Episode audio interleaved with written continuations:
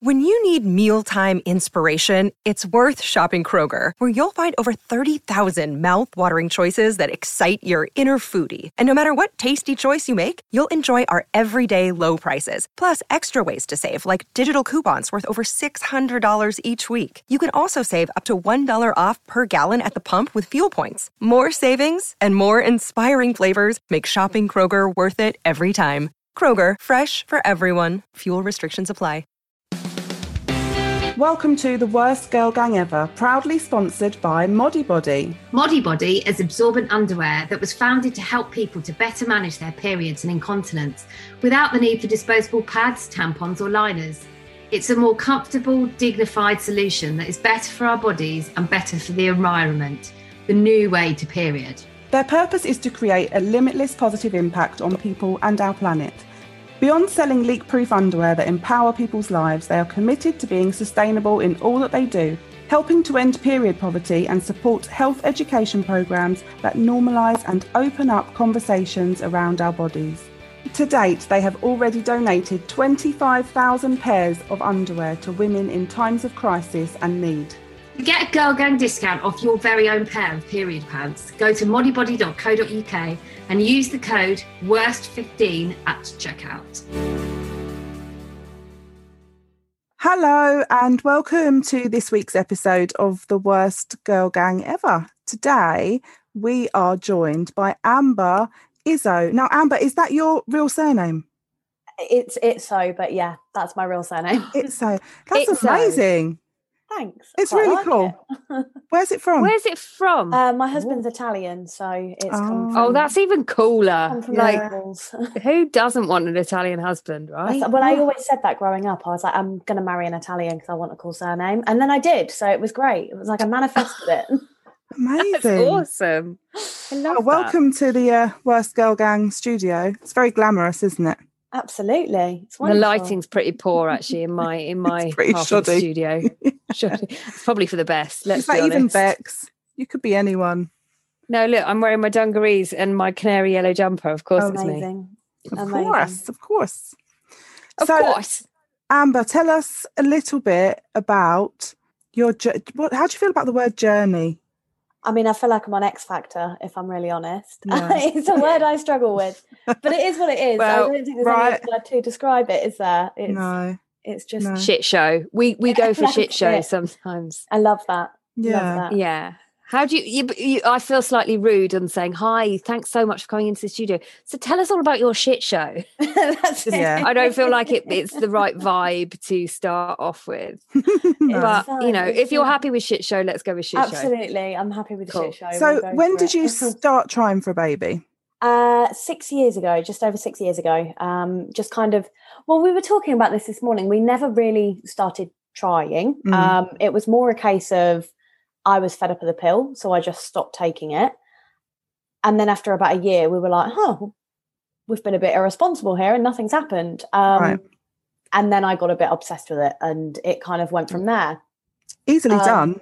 Well, that was it. And we just kind of woke up one morning and we were like, well, if it happens, it wouldn't be the worst thing. Um, and yeah, just kind of carried on with it. Um, So after that year, so you took you were literally not using protection for a year. Mhm. Were you?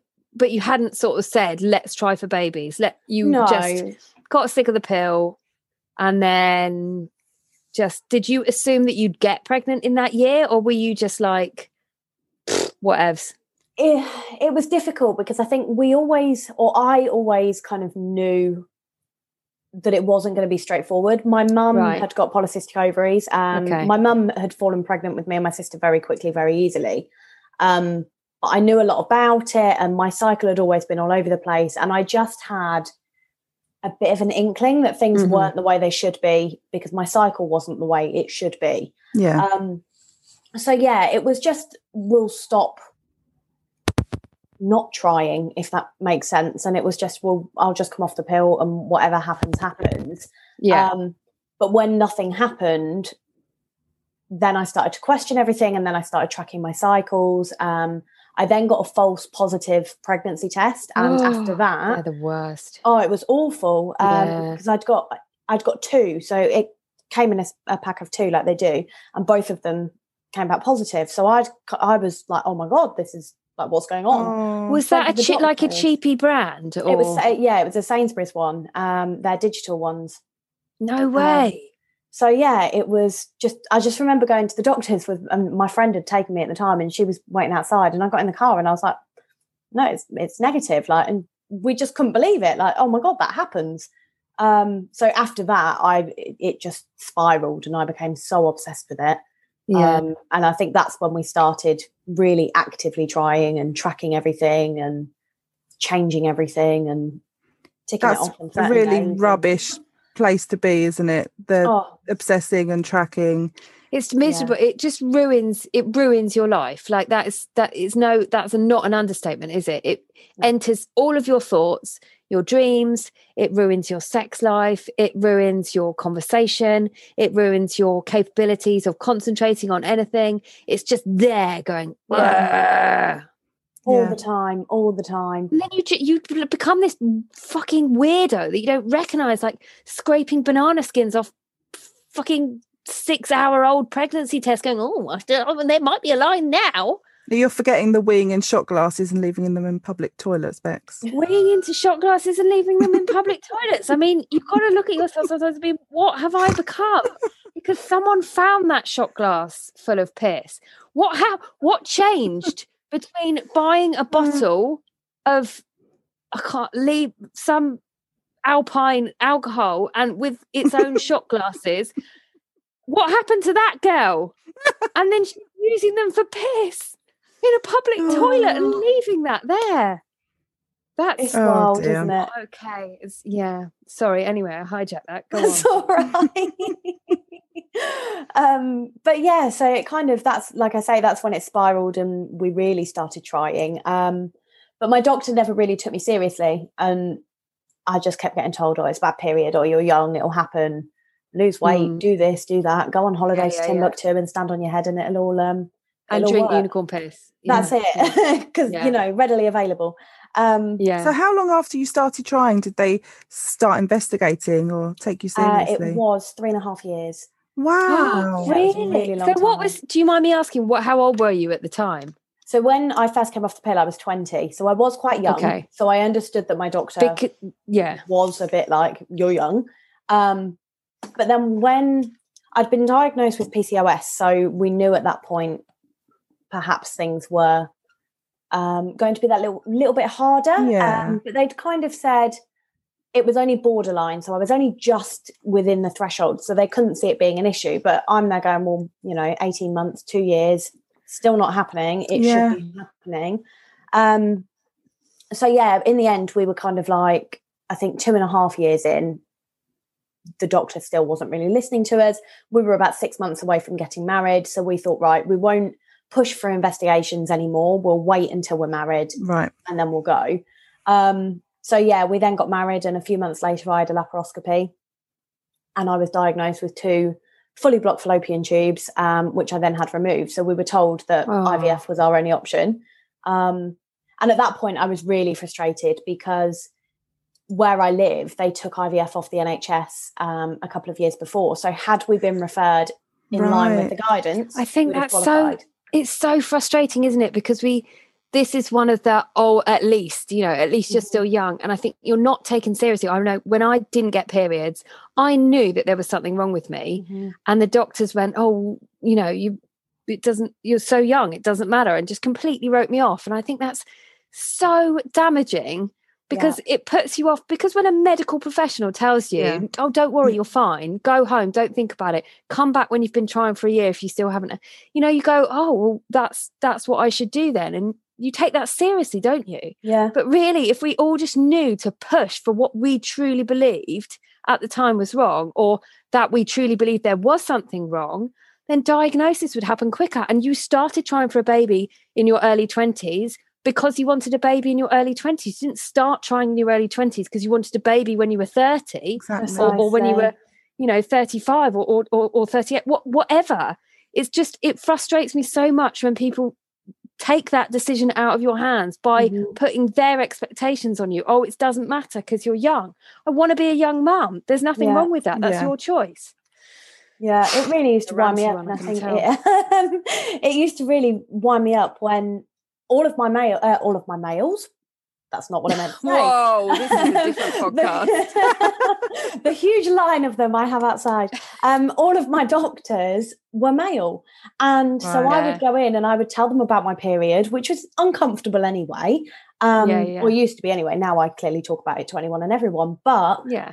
back then it was different. I didn't. I said back then like it was 50 years ago. Um, but I'd go into the doctor's surgery and it was hard enough to talk about that, to then be told, oh, it's just a bad period. Like they have a Yeah. clue what a bad period They're literally was. Yeah. telling you from what they've learned in a textbook, aren't they? Exactly. it, as well though because you go like when you have this problem if you just go and see a gp often more often than not if you go back you see a different gp and you have to explain the whole thing again and they've only got 10 minutes to see you and i was talking to laura about this the other day i remember seeing one gp and it was a woman but at the end she, she was like oh what do you do and bloody well i went through the whole thing again oh yes and I don't get periods and and it's not nice to talk about and then I was I worked for a ski company. I did a lot of ski seasons and stuff. I worked for a ski company at the time. Right at the end of the appointment, she went, "Do you think there's any chance you could get me a discount on um on a ski holiday?" And you know when you're like, Oh my gosh. "This is just it just feels like my Yeah. problems feel are so real to me and so trivial to you." Yeah. And that's when I just oh just medical medical stuff can't can't be dealing with it. It's, It's when I turned my grew my airy fairy wings. Yeah. I guess whether it's a, a man or a woman, it, it it probably doesn't matter. It depends on that. You just need to feel doesn't it? heard, don't Yeah. you? Yeah. yeah, definitely. And I think you're right in the sense that you do have to repeat everything with every GP that you see. I think only a few months ago, I'd rang my GP to get a prescription for metformin. Yeah. And while I was on the phone, she started asking whether or not we were starting trying. And I was like, "Mm, no, we're, we're six years in. Um, and then started like just talking to me about IVF. And she was saying, I, she told me that I didn't have PCOS. And I was like, "Mm, well, I do. Um, so ha- I was on the phone for so long while she was asking why I didn't have any fallopian tubes and X, Y, Z. And I'm thinking, are you actually looking at my notes or am I just Yeah. sat here repeating everything? What's everything? the it was point? ridiculous. Like, what's the It's point? frustrating. It's like banging it. your head against a brick wall. I do feel for GPs because I think they need to know a little about a lot. Like they're they're general Yeah. practitioners. They're not experts in gynecology or anything Mm. like that. But sometimes I just think it's empathy, isn't it? That's all it is. You, you Yeah. just want to feel listened to. That's and it. why is making that referral so hard? Why do we have to fight so hard yeah. when we know our bodies better than anybody else? Yeah. I Mm. mean, the thing is, to 100%. them, it's a five minute appointment and they'll, you know, give you the advice that they're meant to give you or, you know, refer you if you're lucky, send you on your merry way. But for you, you might have been waiting weeks for this appointment to Mhm. discuss something. You might have all your is- hopes pinned on it. Exactly. Yeah. It's, it's, it's all consuming. It's taking over your life. And that five minutes to you is going to give you hope Yeah. maybe hopefully give you some answers and yeah i mean i've had a few battles with doctors consultants in the past and yeah felt like i've been banging my head against a brick wall but when you do finally find someone who listens to you and hears you it's bloody amazing Absolutely. it just changes your whole outlook Yeah, I Mm. completely agree. Completely agree. It's just I remember when we got that referral and it was just finally something is now happening and it should never have taken us that long. And that's one of the reasons I get so wound up about it because I think, you know, 6 years in, I'm still here, still going Mm. and still fighting Yeah. to be listened to half the time. so how many cycles of ivf have you already had Uh, we've had two fresh cycles now. Okay. So our last one failed last March. I think about 4 days into lockdown we tested. Um Oh. so yeah, it's uh, been a rough ride. Yeah, gosh, yeah. And so you didn't have any frozen, is that right? Yeah, we didn't have any. So our first cycle ended um, before transfer. We'd, I can't remember, I think we had seven eggs off the top of my head. Yeah, we'd got seven eggs. Um, and by day three, we only had two, and neither of them, uh, neither embryo made it to day five. So we didn't have any to transfer. So then we had to do another fresh cycle um, a few months later. So that would have been last February. And again, 10 eggs, five fertilized. And yeah, one made it to transfer. Um, but even that wasn't quite where it should have been. It was an early blastocyst. So yeah, they transferred it anyway, and obviously it didn't work. So we're completely black at square one again. And do you know why? Did they get, could they give you an answer as to why you didn't have more success with the preliminary stages? Um, not really. They they suspected it might have been something to do with DNA fragmentation, but we've now we've now changed Right. clinics. Um, so we will be starting with them hopefully in the autumn. Um, Okay. And we've had a conversation with them, and they think the medication I was on, they don't think that was good enough for me and for what I needed. So my protocol Yeah. is completely changing. Um, there's lifestyle changes that we've made. there's some issues with my husband's sperm as well. We're not they don't think that's the biggest catalyst. They're not entirely sure what it is, but the new clinic don't think it is DNA fragmentation. Um, Right. So we're kind of going back to basics with them, trying a completely different protocol, seeing how that goes. And Mhm. then if that ends up the same way, which we're really hoping it won't, but if that ends up in the same uh, situation where we don't have anything to transfer or any frozen, then we will perhaps investigate it a little bit more. Um, I think the thing with sperm DNA fragmentation is whether he has it or not, you can still act as if he has. Like the the like you say, the Yeah. lifestyle chan- changes are quite simple, aren't they? So you may as well just just go through the motions with that. So what what are the lifestyle changes? both of our BMIs are, are too high at the moment. I, when we finished our last cycle, my old clinic told me I needed to lose four stone. So What? I've, yeah, quite a bit. Um, so I've lost two now. So I've still got two to go thereabouts. Um, and yeah, my But husband you don't well. look like like four stone. That's crazy. That's a small person. Like yeah that's- it was uh, it was um a bit of a shock because i think they they obviously go by bmi i hate bmi i think I hate the biggest load of BMI. it. It's I- such a crock of shit. it really is i call it the bullshit mass indicator because i just Love I hate it. i hate it Have I ever Um, told you that I was in the sun, Bex? Not page Laura, three. if I had a, if I had a, a quid for every time you told me you're in the sun, Well, it was about BMI. Was and the it? ar- the article was called "BMI is a big fat lie," and I, I and love that. I was there on page thirty-nine. page 39 not page 3 Yeah, not page three. No. Didn't get me knockers out. um, Yes, for once. So Yeah. this Sorry. cycle that you've got planned is the one one that you're paying for yourself. Uh, we've paid for all of them Pay ourselves for all of them. yeah Why? Wow. So because we're in 2017, Cambridgeshire and Peterborough took IVF off the NHS completely. Um, they reviewed it in 2019 and decided no, they're not bringing it back. Uh, so we have had to pay for all of them, which has been very naff. wow. That is super naff. So this and this is this leads on to your um protest is the wrong word. What what word am I looking for? Campaign, Campaign. That's the one. same thing. your thing. postcode lottery campaign with Yes. IVF. yes, Tell us IVF. actually before before you start talking about that. Were you tempted to move?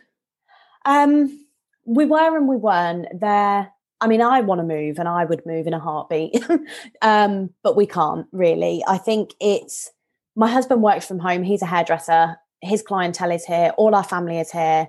We would literally have to move counties. And although like the nearest point is 10 minutes away it's it just wouldn't be worth it for us like our mortgage etc Yeah. etc financially Mm. in the long run, it would have cost us more than it would funding the cycles. I mean, unless Yeah. we get to like 10 cycles and you're looking at, I mean, it's silly money anyway, but yeah, realistically, it just, it just wasn't an option for us. Um, and if it had worked, and then you think about childcare and things like that, it would have been a nightmare being far away from family. So yeah, it just, it just It's an awful lot it. of pressure. Isn't It? Definitely. Yeah. Like, wow. How do you cope with that? How do you cope with, yeah, with with with that pressure? It's it's hard work. I think I've never been very good with saving money anyway. So it's just a nightmare for me. I like to spend money on things I don't need and I hate spending money on things I do need. So yeah. Yeah. straight away yeah. there's a problem. Um but yeah, Rent. it was Rent, am I right? It's a nightmare.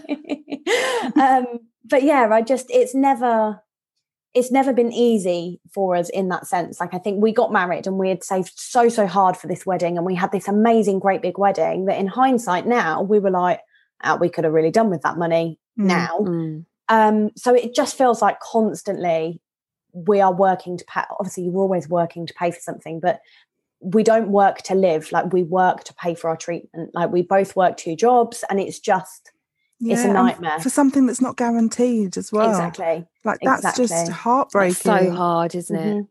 yeah i think it's um like i so i work a normal nine five job and then on a saturday i, I work a part-time job and all of my money from my saturday job goes straight into my savings account and it it really does feel like working on a saturday to gamble that money like that money is going straight Hmm. on a table in vegas Yeah. like that's exactly how it feels um If it was guaranteed, you wouldn't give a, absolutely wouldn't give a monkeys, would it? Oh, no, You'd throw the money at it, going, "This is fine. This is fine. Yeah. I'll start working on a Saturday night as well." And that's it but yeah it's not, and that must be so bloody hard. But why? So, so do you know fundamentally why every area is different? Why is that? Why is it there a postcode lottery with IVF? It's because it's not, I say it's not governed. So the nice guidelines, uh, they're that, they're just guidelines. And so Mhm. each CCG across the country has the ability to do what they want based on their funding. And so if they, so in our case, uh, they were in a deficit and they were therefore trying to cut services. And I think IVF is an easy service to cut because I think infertility is something that people aren't really open about. I think Yeah. There's a community on Instagram and on Facebook and things like that where people will talk about it. But I find an awful lot of these accounts are anonymous accounts hmm and they're accounts um, with people who are quite happy to talk to other people who are going through it, but they won't talk openly about it, which is it's fine. It's a private matter. I think, yeah, I think a lot of people, a lot of the experience that I've had is that people will talk about it after they are no longer in that situation. Mm. absolutely. So once they have been successful, had a baby, then they like uh, some of some of the people I know said, you know, actually, well, it took us this and this and this to have this baby, and I had no idea. yeah, And I think it is one of those things that when you're going through it, it's so real and painful that you cannot talk about it, Mhm. can Yeah. you? Yeah, and I think there is a lot of um, unnecessary, and I think it's wrong, but there is a fair bit of stigma, I think, attached to it. Yeah. Um, and I think people are scared to talk about it more than anything because I think people struggle to understand when they've not been through it. And so I think it Yeah. makes it harder to talk to people. So I think IVF was an easy service to cut because people aren't going to speak up as loudly about it as they would something else. Well, they Um, didn't see you coming, did they? no, they didn't. but Love yeah. I, I think that's exactly why. And I know it, like things have happened before. I know um, Fertility Network have done a campaign on it, and um, I know there was another campaign not long after. Was it after or before? Um, but there's been a couple of campaigns, but obviously they haven't ch- they haven't changed anything in the long run. I think it's obviously got people talking, and people are much more aware of it. But change still hasn't happened, and I think there's been places in the last year that have reinstated it, which is great. But just across the board, there isn't. It's just ridiculous that it's so different based on where you live. It's just so wrong, especially when you think there's only three places in the whole country that don't fund any at all. Like that's it's abysmal. It makes no sense. So, what can we do? What can our listeners do to Uh, help this along? they can sign our petition. Uh, they can write to their MPs. Um, they can obviously support our Instagram pages and uh, any work that we do. I think is it's just really vital. Um, writing to the MPs, I think, is a, a huge step. Um, so many people did that in Cambridgeshire that we ended up with a cross-party letter from all the MPs in Cambridgeshire going to the CCG, and they have now agreed to review their stance. Whereas beforehand they were like, "No, we're not looking at it. That's it." So it's it's made a massive difference, and it's happening now in County Durham. Um, so many people have written to their MPs off the back of our campaign that their MP, uh, well, one of the MPs, then got in contact with me, and is now planning to do the same and do the same cross-party Brilliant. letter. Um, so there's what's the other area? So there's you guys. So you're you're Cambridge and yeah, so there's Cambridgeshire and Peterborough. Um, Yeah. There's Basildon and Brentwood, and then there's Mid Essex, and they're the three that don't get any at all. And then across the rest of the country, it varies. Where some places get one, some get two, some get three, some don't if they've got uh, if their partner has children from a previous relationship, yeah. and Yeah, yeah, yeah. some don't if they're too young or too old, and their BMI is too high or too low, and it's or they've already had a child. ridiculous. presumably. yeah there's so much um criteria involved. Yeah, that, sounds that like there's varies loads across of- the board. Yeah, flipping Um, It needs to be standardised, doesn't it? For Yeah, hundred percent, hundred percent. It needs to be the same across the country. When you get to 30,000 signatures, what happens then? We carry on. Um, I think Okay. ideally, in an ideal world, we need to get it to hundred thousand. That's where we need to. So you're currently where are you now? 28,791. There we are. So that's been So- going on since November. So that's um, That's good. Then just Yeah. since this last November. yeah, yeah. We started at Fertility Week. So I think the I think the petition went live the week before. I think the petition went live end of October. Um, so yeah, I have already signed it. Bex, have you? I haven't. No, I'm so sorry. You're I will going to, though, that. aren't you? that's it. I'm leaving. Of course I will. well, I'm sorry, but you didn't arrive in your ball gown. I know, I know. I seem to remember the messages beforehand specifically stated that it was ball gown or no deal. It's funny you say that. I got my wedding dress out the wardrobe not long ago, and I was looking at it, and then I was thinking, hmm, I don't even think I'll get it over Oh. my eye now. I would have that would have made me laugh. So Laura turned up one day in a fascinator for, for a Amazing, podcast. Yeah, Yeah. I did. amazing, love it. One other thing I wanted to ask you about was when an IVF cycle doesn't work, I think it's like a loss in Mhm. itself. When I went through recurrent miscarriages, people always used to say to me, Well, at least you can get pregnant. And I and compare because they do, don't they? Everyone compares their grief. But I always thought, well, the outcome is the same with infertility and with loss. The outcome is the same. You you lose a baby, you can't get pregnant. There's there's no baby there. Um, so talk us through how does it feel when when that cycle doesn't work? Is it like a a full on grief, or is it something that people think that you just get over? I think people think you just get over it, Yeah, and I really don't think you do. Um, Mm. for me, it has always been a form of grief. I always, uh, I remember saying to my dad when I was first diagnosed, actually, and I'd uh, before we'd even started IVF, and I was told that I couldn't have children. The impact that had on my mental health was just horrific. I, I really, Mm. really hit rock bottom, and it was quite scary. And I always remember saying to my dad, I feel like I'm grieving because I feel like I am grieving the child that I can't have. And it was horrible, a really, really horrible feeling. And I feel like every time a cycle fails, you almost relive that. You feel that pain again because Yeah. it's unbelievable how attached you get to these embryos. And I think at the end of the day, they are what makes a baby. And I think when you when you test at the end of IVF, you I think it works out that you're four or five weeks pregnant. I think it works out around that if Mm. somebody had fallen pregnant naturally and were four five weeks pregnant etc people view that differently i think to then the embryo not implanting. Whereas to me i see it quite similar. At the end of the day those cells have been put inside of you. That embryo you have sat for two weeks not knowing whether it's there or not but you have to believe that it is and i think you have to act as though you're pregnant you have to eat as though you Mhm. are you have to drink as though you are etc and then just like that it's all over. It must be so difficult because when you ju- when you have sex to get pregnant you don't know whether the sperm have met the egg you don't know whether No. they've swimming in the right direction you don't know whether it's all just you know leaked out when you go for a wee in the middle of the night. Do you know what i mean? There's so many kind of factors. But with ivf because it's so clinical and it's so scientific you know you know it's that happening. it has got there and you know that it's being put back where it Yeah. should be put so it's Yeah. like everything should work this should happen and Yeah. yet so when you then like you are you sort of are pregnant when you get that when it gets put back inside right because Yeah. it's a fertilized egg inside your womb where it's supposed to be best chance so you sort of are pregnant when when that the transfer happens so it is a loss when Yeah. you don't have when when you take a negative pregnancy test.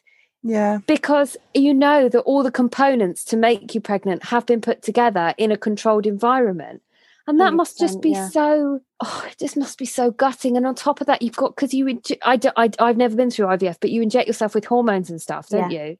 Yeah. And that must be feel like um such an unnatural process as well and send your moods flying in different directions oh directions. God yeah it's just there's so much more to it and I, I hate this because i think because it's yet another thing with our- with our female bodies and with this reproductive subject that we don't talk about is when you say when you hear a couple are going through ivf you have no idea of the stress and the trauma and the upset and probably the, the strain it puts on a relationship Mhm. at all. And it's huge, you know, it's so huge. And I just think people need to be aware of it. And even just the, you know, the financial strain that gets put on you. Yeah. It must be huge. How did Yeah. it did it did it have a negative effect on your relationship at Uh, any point? Yeah, definitely. Um, when I think the main crux of everything was when I was first diagnosed and when I was first told that I couldn't have children without IVF. Um, Yeah. that I oh god, it was horrible. It it really was horrible, and I just spiraled. Um, Mm. and I just I kept telling my husband to leave me, and I was Oh, dead serious with it. And it was I wanted him to leave me so that he could find somebody who he could have children with. He really wanted children, and I know, you know, and I know like family don't mean to put pressure on us, but like I know how badly like his dad wants to be a grandfather and things Yeah. like that, and that made me feel like shit. Yeah. It was it was so horrible that I was like, I, I need you to go be with somebody else because I can't give you this. Um, and I could never understand that it was me that he wanted to be with, with or without that. And I think God. like you you go through IVF and every time you feel like a failure. And I think for me, it, it almost made it worse because before we started treatment, the first time I met a consultant from a different clinic whose words were that because it was my fallopian tubes that, the, that were the issue, and we were doing ICSI, which um, is the, the form of IVF they use when there's sperm issues. T- He said that it should be really straightforward. There is no reason why I wouldn't get pregnant first time. And his word for word was that we are a clinic's wet dream. And I clung on to that so much that I was like, it's going to You work, actually use that work. expression. Actually used that expression. I was a clinic's Oh. wet dream. Um, My so, you know, um, rather, rather strange, strange thing to say. You changed So clinics, weird. right? That's- uh, we didn't go with that clinic, funny enough. No. Um, but yeah, it just um, that's it. I just, but I, I clung to it, and I was like, Mm. it's going to work. There's no reason why it's not Yeah. going to work. So the first time, it was just, it just felt like everything was just pulled out of you, and you were Mm. there again. Um, Mm. And then the second time, the second time, I felt like I expected it. Like I just didn't. I think after about day six, so we had our transfer, and about six days later, all my symptoms just vanished. Like I just Mm. woke up and I felt normal. And I thought, I don't think this has worked. So I kind of had five days or so to convince myself that it hadn't worked. Yeah. So when it Mm. didn't work, I was like, well, I expected it anyway. And that day, I think I just, I think I painted my fence. Like I just cracked on and was like, oh, it is what it is. But then a few days later, it floored me. Um, yeah. and I think the second time it was it was so much worse because we knew we couldn't afford to go again for for quite some time. Um, Okay. so we were like, right, we're going to have a break. We're going to have loads of fun. We're going to do what we need to do. Pandemic hit. so Bloody it was just- COVID. that's it. It was just a nightmare. So yeah, we're now we're now here trying to save, and yeah, there's not a great deal more we can do. Oh my goodness. Gosh, what a journey. Oh, sorry, what a shit show. What a shit show. Journey. Yeah. you did like your your PMA. I know you said you you've spiraled, and of course you have. Like, my gosh, mental Yeah. health aspect of fertility and infertility and and loss is absolutely overwhelmingly huge. But you seem like you're so focused and driven Mm. and, and and and how do you think like I know this is the case for me and Laura do you think that the idea of helping others is something that is sort of healing you and helping you go on Yeah, I don't think I could have done this any other way. Like, I don't think I would have got through this and been as okay as I am without sharing it. I'm a talker, Yeah. I talk to anyone who will listen. Um, and with this, I couldn't keep it to myself. Like, we didn't tell anyone we were trying. Um, I remember when I went for my laparoscopy and I told my dad that I was having this operation and came out and told him, obviously, what I was told. And it was quite a shock to my family because they had no idea that we were trying. And suddenly I Mm. was having all these investigations. Um, but yeah, I think for me, talking about it was the the only way that I could have kept myself sane. Um, Mm. And sometimes, like I'm I'm really grateful for it, and I'm really glad I have done this. And sometimes it is hard because I feel like I take on a lot of other people's situations as well. And obviously, when people confide in you, it's great, and I love the fact that people feel like they can do that. Sometimes I have to step away, and I have Yeah. to say, right, I'm ha- I'm having a, a week away because it impacts me. and I've I think part of it is I've now made this my life. Like it's not something I just talk about in my spare time. I have my blog, I have my campaign, I've started a company um, around it that my whole life is IVF and infertility. My husband Yeah. can switch off from it. I can't. Without it, like that's that's it. I've made it my livelihood now. Um, Mm. so it's so hard, I think, to to switch off from that. But it's got me through, and I don't think I would have the outlook that I have if it wasn't for the community that I've got around me all of the Mm. time. We're a bunch of badass bitches. Absolutely, absolutely, For sure. rock and roll. Gosh. So how can people tell us tell everyone how they can find you and support you and and love you and stuff? And love me. Oh, I love that. Stroke my hair and tell me I'm a princess. Mm. um, so on. COVID. That's it. That's it. Okay. Well, after COVID. um, so on Instagram, I'm amber.izzo, uh, which is I double Z O. It's a strange Coolest name. surname ever. That's it. I love it. Uh, the campaign is Fight for IVF uh, on Instagram as well. And then, yeah, just my website is amberizzo.com and Brilliant. innovationfertility.com if we're going to go really into it too. So We'll link go. it all in the Oh, podcast all right. I gave you one little opportunity and she's gone Plugging it taking all. it. That's it. I'll give you my it. home address, my bank it. details, all of it. sure. Cool. I've heard that's a really good idea. well, thank you so much for for sharing your story. um, Thank you for and being having so open. No, It's it's an been absolute great to have you. We It's been pleasure. lovely. we talk so much about miscarriage and, and pregnancy loss, and I feel like the you know the whole the fertility world overlaps an awful lot. So it's really good Mm, to to talk about that as well. Yeah. It's been really you. great. Thank you. Cool. And keep in touch, won't you? Yes, definitely. Bex, definitely. Right now. petition. I'm off to sign a petition, aren't Yeah. I? And You're off to try on a ball gown. That's it. That's it. See if I can get my wedding dress over my foot. I'm going for a gin and tonic. I like your idea best. I yeah, might yours sounds way better. change my plan. All right, Okay, ladies, well, girls. take care. Thank you. Bye. Ta-ra for now.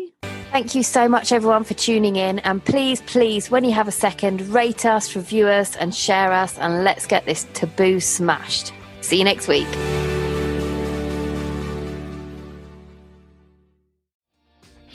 Hi, my name is Kaye Adams, and to be honest, I'm not so good with the ageing process, so I enlisted my old chum, the filter free Cara McKenzie, to advise. Could you imagine being a porn star? The room would need to be really hot for me to strip off. To be honest, she's not much help, but she is rather amusing.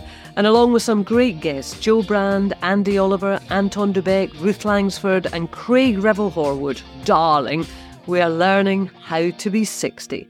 Listen wherever you get your podcasts.